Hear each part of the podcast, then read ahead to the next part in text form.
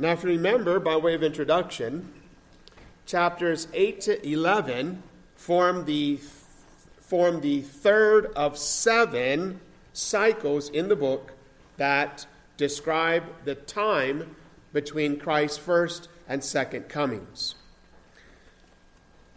And we, last week, began to look at the seven trumpets. We saw the first four. That brings us tonight to the fifth, God willing, leaving the sixth to next week in verse thirteen and following, and then the seventh in some weeks out, because that's in the middle of chapter eleven, beginning at verse fifteen.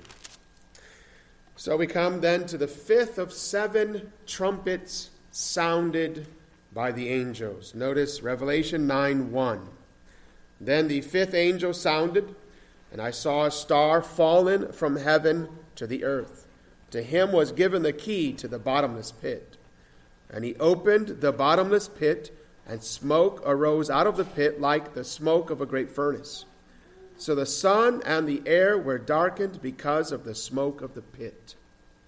Then out of the smoke locusts came upon the earth, and to them was given power, as the scorpions of the earth have power. They were commanded not to harm the grass of the earth, or any green thing, or any tree, but only those men who do not have the seal of God on their foreheads. And they were not given authority to kill them, but to torment them for five months. Their torment was like the torment of a scorpion when it strikes a man. In those days, men will seek death and will not find it. They will desire to die, and death will flee from them.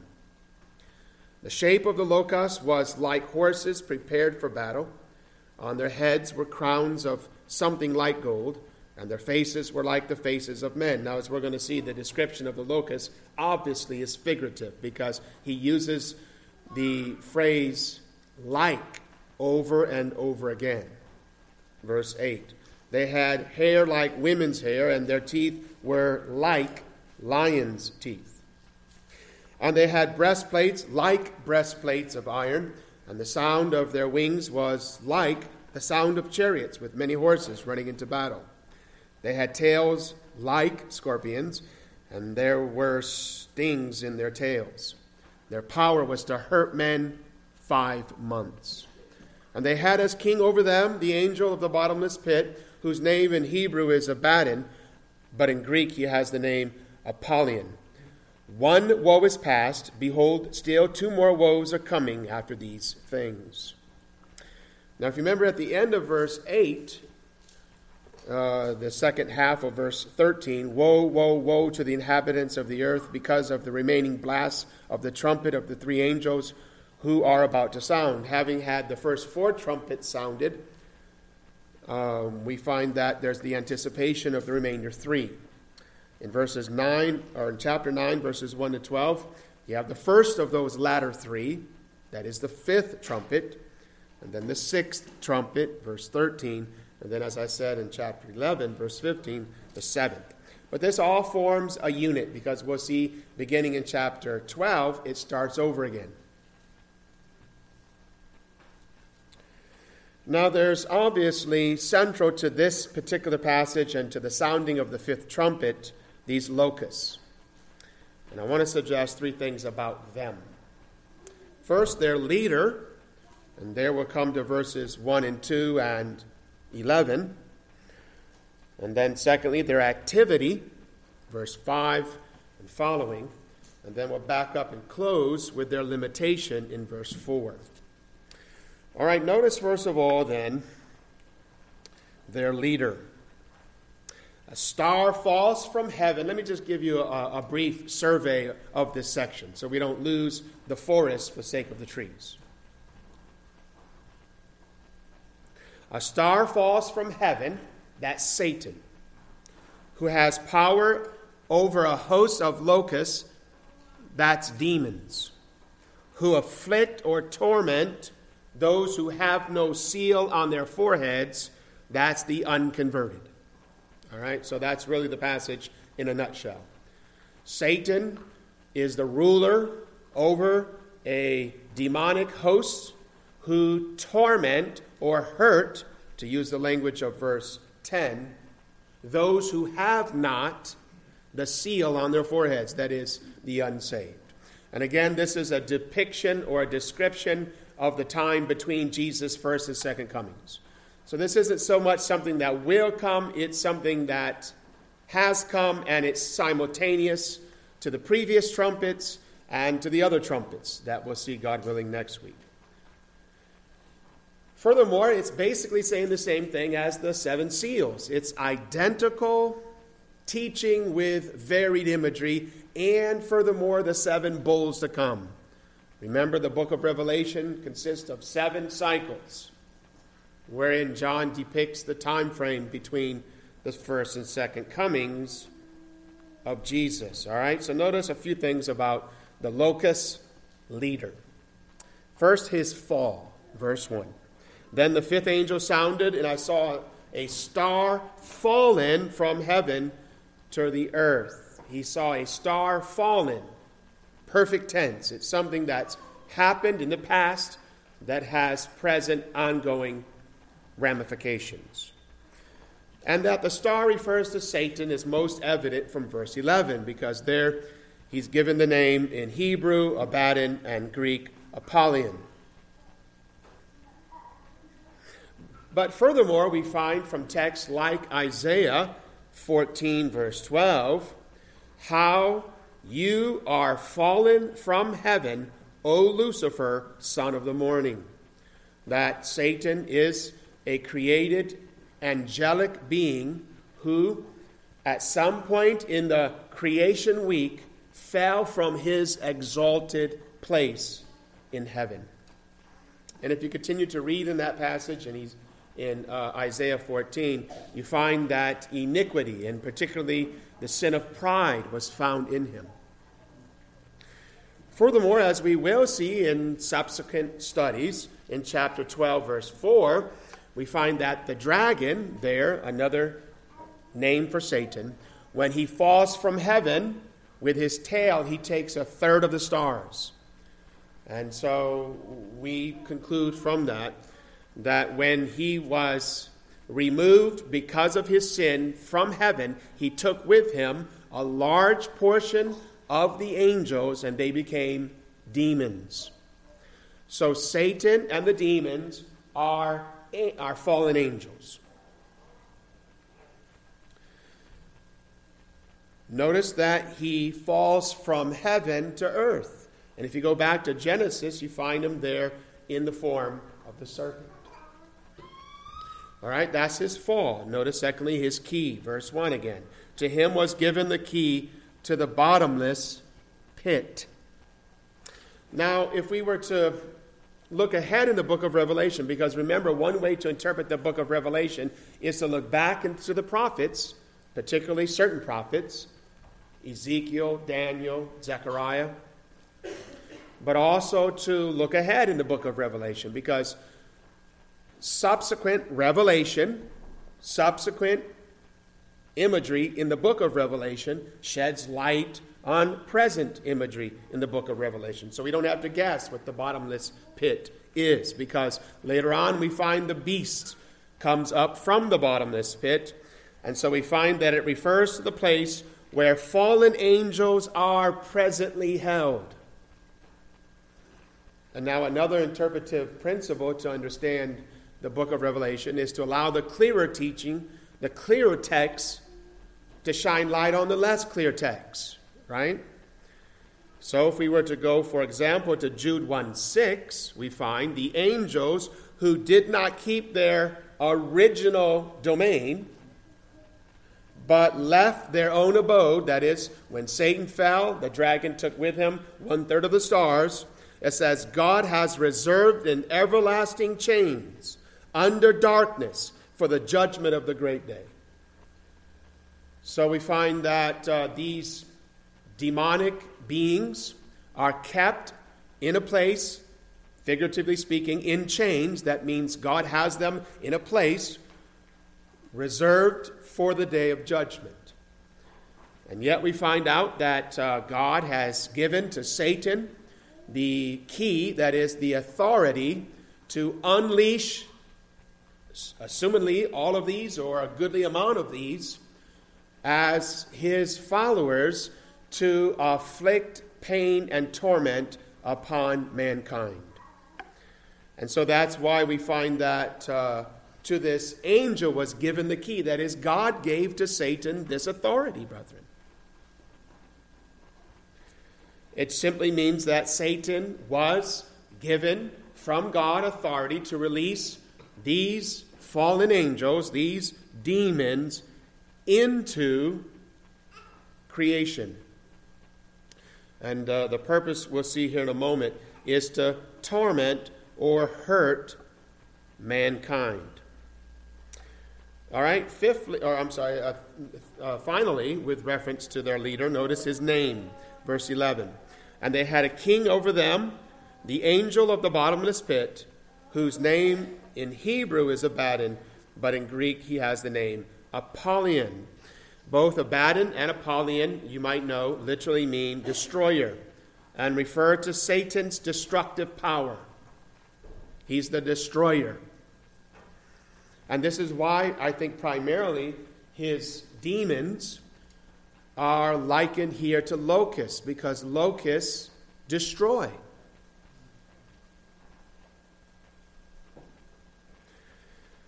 And we learn from Jesus, don't we, that Satan himself comes to steal, kill, and destroy. So this is the idea here. Satan and his army, his, his host of devils or demons, are described in such a way as to underscore their primary purpose in the world. And that is to destroy. All right, that's their leader. Notice, secondly, their activity. Verse five. And they were not given authority to kill them, but to torment them for five months. Their torment was like the torment of a scorpion when it strikes a man. In other words, their ability was limited by God.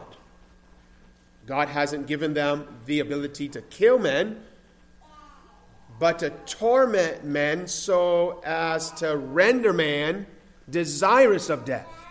Right? That's what we read in verse six. In those days men will seek death and will not find it. They will desire to die, and death will flee from them. By five months is meant a specific and predetermined time. The time, again, between Christ's first and second comings. And I think the imagery here is, ordinarily, locusts live five months. This is the life expectancy of locusts. During that one season, they live for those months, and then they die. They live rather short lives in that sense. And so, because they're likened to locusts, um, they're said to torment men for five months. It just means for a predetermined and allotted time. So it's not going to happen forever. It's going to have an end when the locusts or the demons are cast back into the bottomless pit. That's what we read at the end of the Bible. Now, they're described later on, beginning at verse seven, in various ways. They're, first of all, described as a swarm of locusts, again, because locusts are known for their destructive abilities. In fact, if we had the time, we could go back to, I think it's the seventh of ten plagues back in Exodus, and find out this is obviously where John is drawing from. Furthermore, if you remember, the minor prophet Joel in the first chapter describes um, locusts as a destructive force who destroyed the uh, the crops of Israel, and were a shadow of the coming Babylonians, who are also likened to locusts, who would not only who would not just dis, uh, destroy the crops, but would destroy the people. So John is obviously thinking back to these passages, and he's drawing his imagery from them. But then they're also described, as they are back in those two passages, in Exodus ten and Joel one and two, as horses prepared for battle. Verse seven, the shape of the locust was like horses prepared for battle. And then again, verse nine, the sound of their wings was like the sound of chariots with many horses running into battle. In other words, these were powerful. They were numerous. These, these devils, these demons, they're powerful, they're numerous, and they're prepared for battle. That's the idea, brother. You have to take the imagery as a whole and don't try to fixate on one particular point. You probably can imagine how the exegetes uh, find a field day uh, and just literally go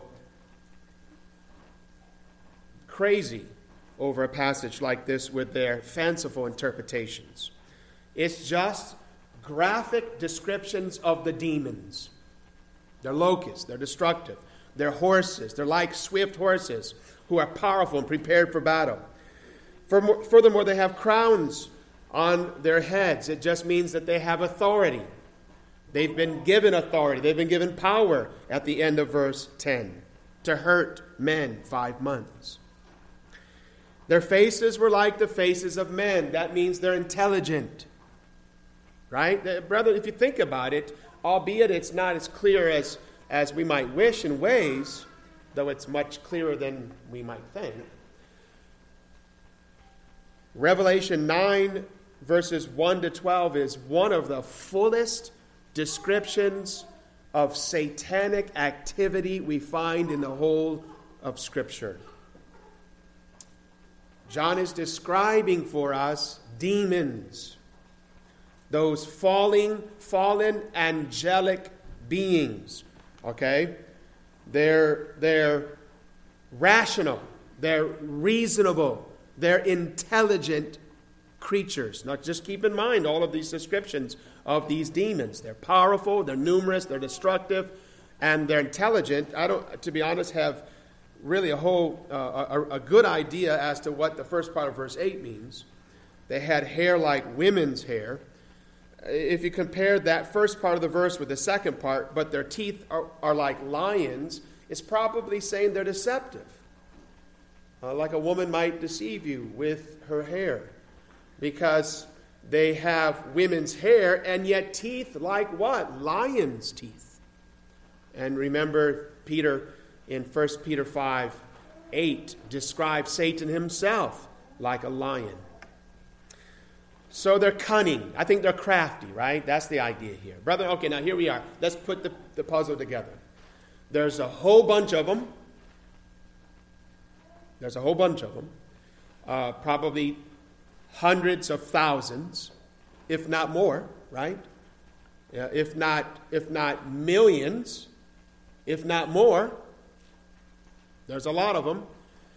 They're destructive. They're fierce. They're powerful. They have authority. They have intelligence. They're deceptive, and they're fierce. We learn all of that, don't we, from this highly symbolic text. Verse nine, and they had breastplates like breastplates of iron. What does that mean? Well, it means they're an army. Brethren, they're, they're, they're, they're a force to be reckoned with. They're, they're fitted for battle. These are what Scripture calls unclean spirits. And thus, their activity is described two times, back in verse five, as torment, which means to torture or to inflict pain and anguish. And then again, at the end of verse ten, their power was to hurt men five months. Brethren, surely that's something of an understatement. If somebody were to ask you, what is the primary goal or, or aim of Satan and his demons? We could say, to hurt men. Right? The Lord Jesus came to give life, the text I alluded to already. And yet Satan and the demons, by inference, have come to take it. They've come to hurt. Jesus has come to bring healing. The devil's harm. Thus, the question at this point becomes, how do demons torment sinners? Or how do demons hurt sinners? Well, let me just be simplistic and summarize the ways with two words: direct possession and indirect oppression. Or perhaps we can even shorten those into, into simply possession and oppression. And we're going to see those are closely related. All right, possession. And of course, by this I mean demons can possess sinners. Uh, brethren, the scriptures speak about demon possession. In fact, in the New King James, you have that exact phrase, demon possession, at least three or four times. For example, Matthew four twenty-four, they brought to him those who were demon possessed. Luke six eighteen, and they brought to him those who were tormented with unclean spirits.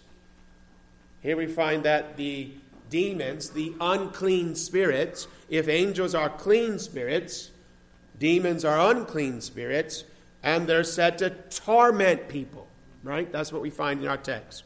Acts five sixteen, a multitude gathered from the surrounding cities to Jerusalem, bringing sick people and those who were tormented by unclean spirits, and they were healed. So we learn this, that demon possession can be cured.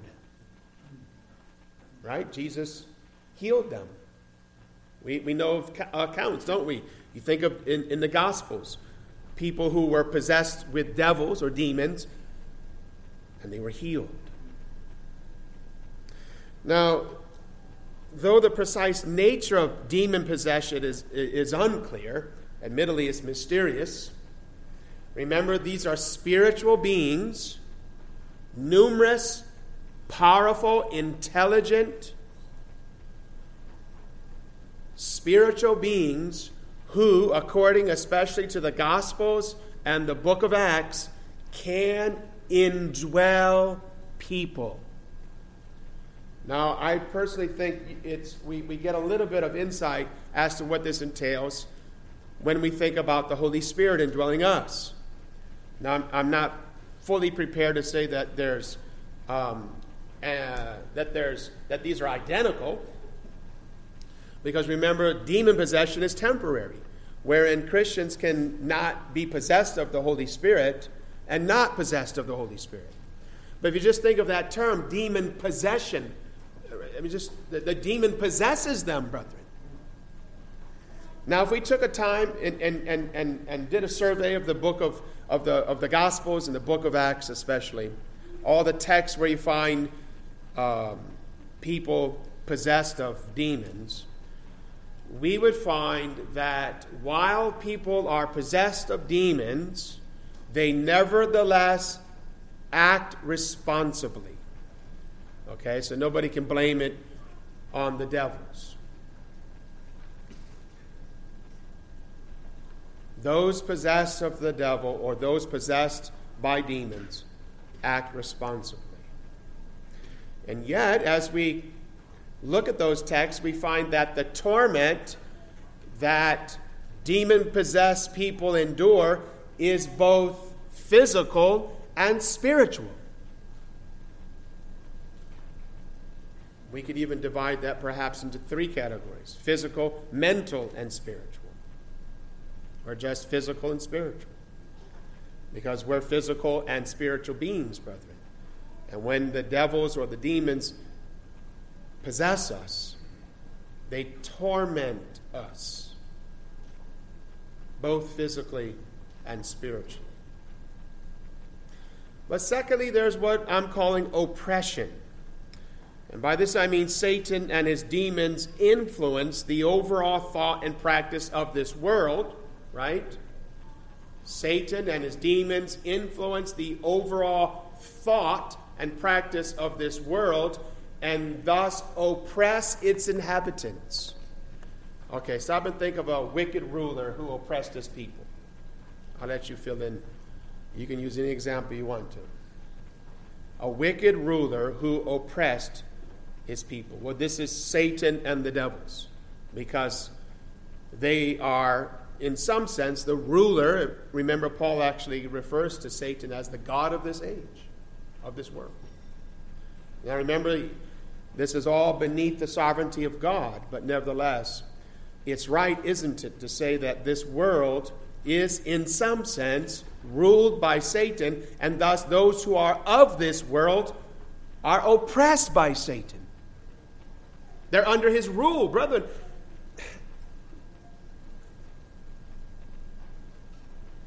If Satan is who he is, then it can only be, it can only be a matter of oppression to be ruled by him.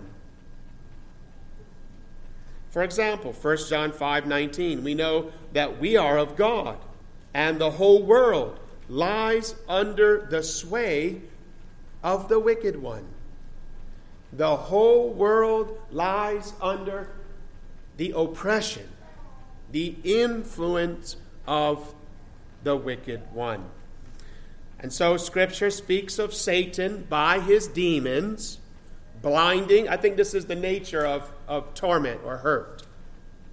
Blinding, deceiving, enslaving, and persecuting the world. This is what Satan does. This is what the demons do. They blind, they deceive, they enslave, and they persecute. Thus, while not every non-Christian is demon-possessed, every non-Christian is demon-oppressed. And that's why this text says that they have authority to torment every person not sealed.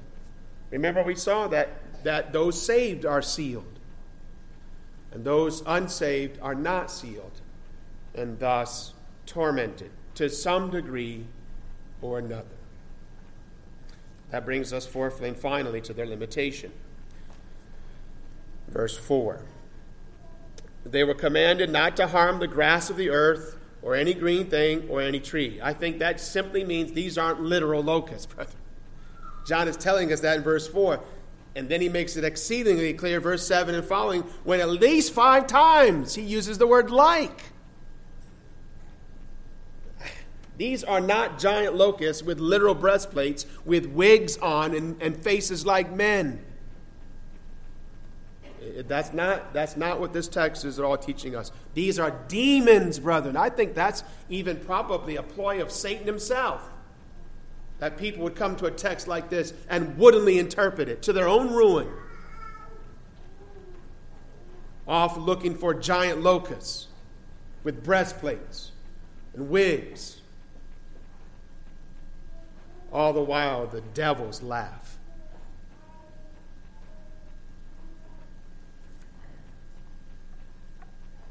And so when he says in verse four, they were commanded not to harm the grass of the earth, the green things, or the tree, he's, he's saying these aren't literal locusts who did harm those things, right? But only those men. In other words, these are locusts that harm men, brethren. Right? We've seen that. But by inference, we find they don't harm certain men, but only those men, harm only those men who haven't the seal of God on their foreheads. In other words, they cannot harm Christians. That's the simple meaning of this text. They cannot harm, they cannot torment, they cannot destroy Christians. So when John says that Satan and the demons cannot harm the saints, he means they cannot eternally harm them. Right? They cannot eternally harm them so as to destroy them. For example, I think the same thing is taught us in First John five eighteen. We know that whoever is born of God doesn't sin. That means doesn't live in sin. But he who's been born of God keeps himself. There's a textual variant there. It's, it's either referring to Jesus keeping us or Jesus enabling us to keep ourselves. Both are true. But notice the next phrase. And the wicked one does not touch him. That means touch so as to torment slash destroy. Right? Satan cannot touch them. He cannot destroy them. And I think probably the reason being is Jesus, the begotten of God, keeps us. Furthermore, we know from Scripture that no true Christian can be demon-possessed. There's many texts that would teach us this.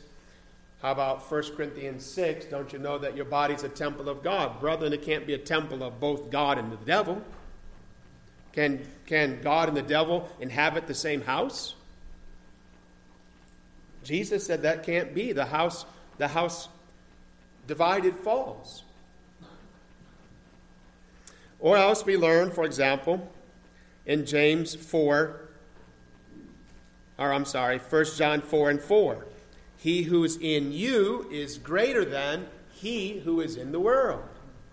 So there's someone in the world, and by that I mean, I understand him to mean, in the world broadly and in the world individually, right? He's controlling those in the world, and then there's one greater than that who's in us.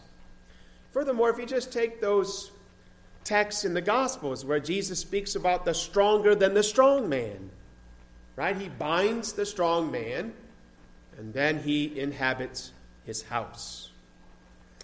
So it's evident, isn't it, brethren, that Christians cannot be possessed of the devil. But to use an older phrase, and I don't mean it to be crude or rude, they can be molested of the devil. They cannot be possessed of the devil, but they can be harassed. Maybe that's a safer term. Harassed by the devil. For example, listen to these texts. James four seven. Submit to God, resist the devil, and he will flee from you.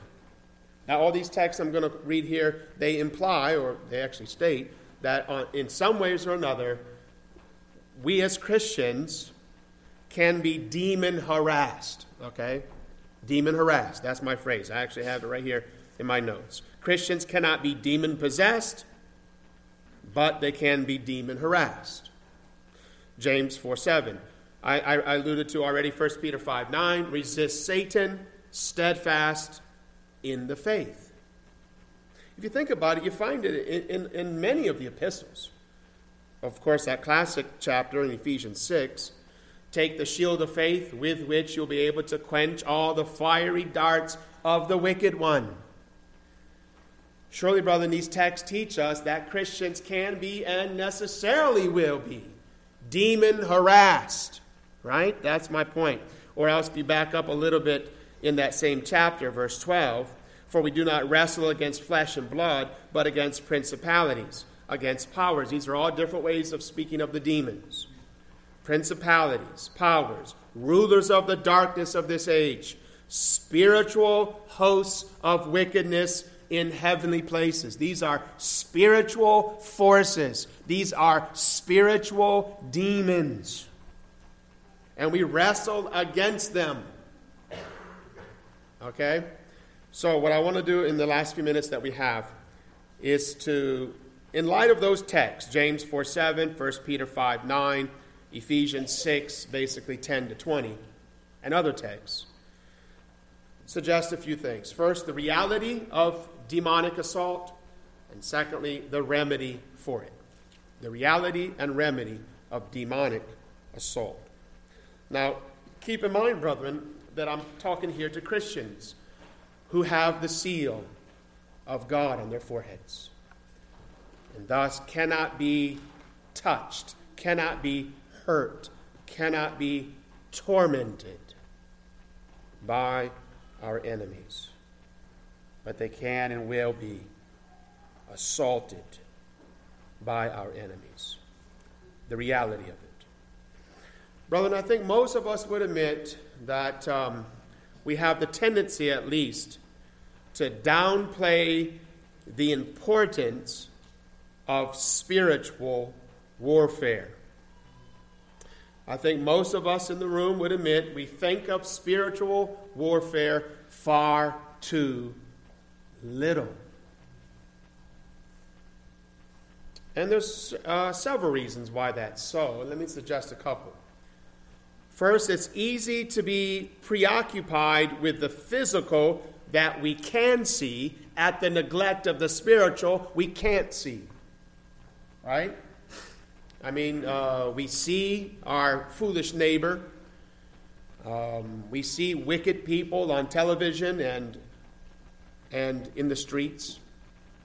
And it's easy to be fixated on the physical that can be seen and forget the spiritual that's behind the scenes. At least these are reasons that I tend to belittle or think too little of spiritual warfare. Another one would be this. Secondly, many Christians abuse the topic, which tempts us to err in the opposite direction, right? I mean, our charismatic uh, brethren, they tend to attribute everything to the devil and to demons. Uh, every uh, immoral activity is a demon, right? You have to cast out that demon of gluttony or whatever other sin it is that's in you. And uh, that's really, in some sense, a passing the buck away from ourselves to the devil. And because certain Christians put so much em- a wrong emphasis, a bad theological emphasis upon spiritual warfare, we tend to err on the opposite side. Well, that's the charismatics that talks about these things. Well, may I remind you, brethren, that the Apostle Paul, or uh, the Apostle John, was far from a charismatic. And yet he has a very robust theology here of demonology, and so does Paul, doesn't he, in the other text, and Jesus. Another reason is kind of tied to the previous, and that is unbelief. We simply, our faith is so weak that it's hard for us, if we're to be honest, to really enter into the notion of spiritual warfare, because we're just not clear-minded. And we're not thinking as we ought to think. Well, for all of those reasons and others, I suggest that we as Christians tend to oftentimes think of spiritual warfare too little. And somebody says, well, that's your Reformed theology that makes you do that. Well, John was Reformed. Paul was Reformed. Jesus. And they all had a robust doctrine of devils. Furthermore, our tradition has some of the best books ever written on spiritual warfare. I didn't have the time to pull near one of them down from my shelves, but I wanted to. William Gurnall's is a classic, Christian in Complete Armor. Um, Brooks's Precious Remedies for Satan's Devices, and I can go right down the line. There's Our fathers wrote a lot about this because the Bible speaks about this. But we have to remember this world is controlled by Satan, who's the king of a demonic host, all under God's sovereignty. To wrestle against spiritual hosts of wickedness means the fight is personal and up close. What else does it mean to wrestle? Right? I've never wrestled. I mean, you know, in high school, maybe you wrestled or you've seen wrestlers. And uh, it was uh, it, it necessitates a closeness. In fact, the, the Greek word translated wrestle, it actually describes hand-to-hand combat. When you had to lay down your weapon, it, it, you're you're close quarters. You have, a weapon's not going to help you. You just you might have a little dagger, but basically you just got to use your hands, and you got to put your hands on the enemy. That's the imagery here, brethren.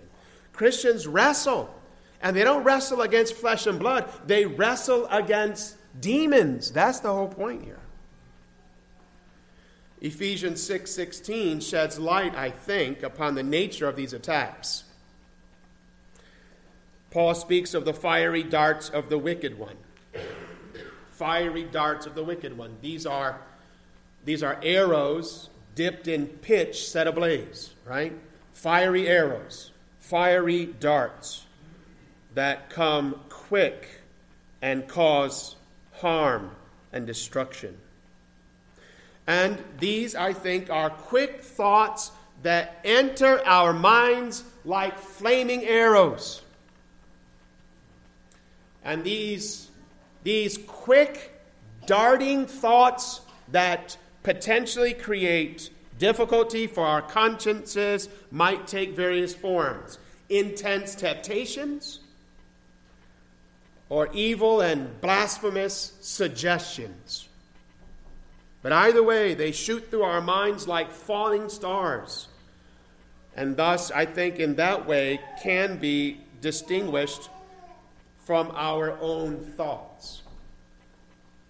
You know, the difficulty... Oh, let me add another reason why we don't think of spiritual warfare to the degree that we ought is because it's difficult to, to, to understand the nature of it.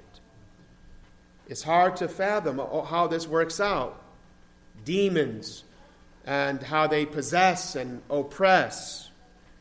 And how can it even be that they can suggest thoughts? But texts like, texts like Ephesians six sixteen, brethren, I want to say, or in fact I am going to say, demand us to think in terms of thoughts suggested to our minds. Because remember, demons are spiritual beings. They're not, even though they can't possess us, they nevertheless can suggest thoughts to our minds. Surely, brethren, you know this in your experience. Perhaps you're driving and you see something, and uh, there's from out of nowhere a dart that flashes through your mind that takes the form of an evil, uh, a strong temptation or an evil suggestion. Now, it's possible because of our remaining corruption that it originate, orig, uh, originated from within, but something that comes As, as it were, from left field, most likely is one of these flaming darts of the evil one.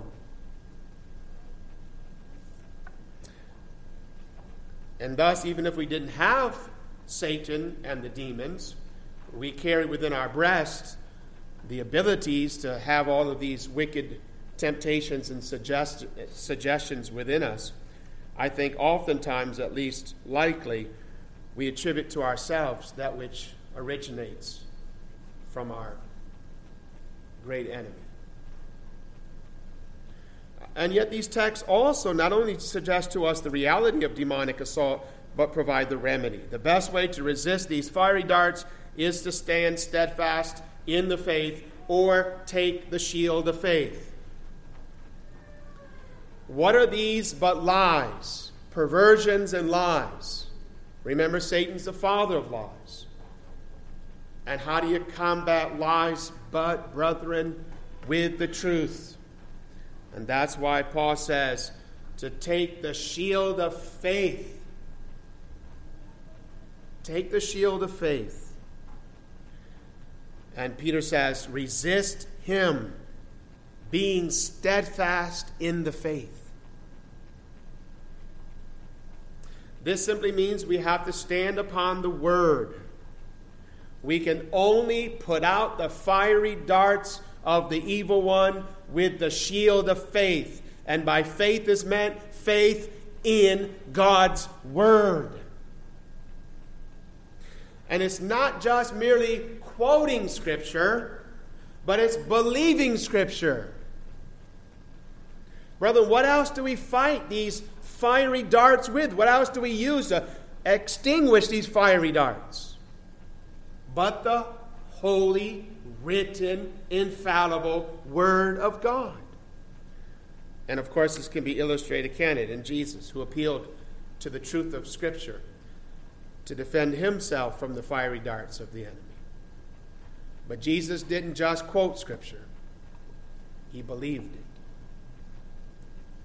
It's faith in God's Word. And so we have the good news tonight, brethren.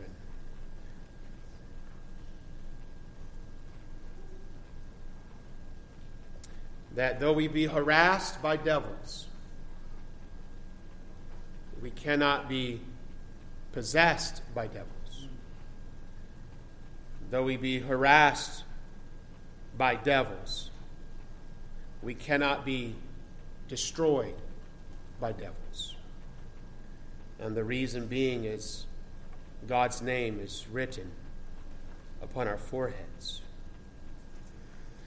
Well, we'll see next week, God willing, in verse thirteen, it just gets worse. Just gets worse for some, while the others are preserved.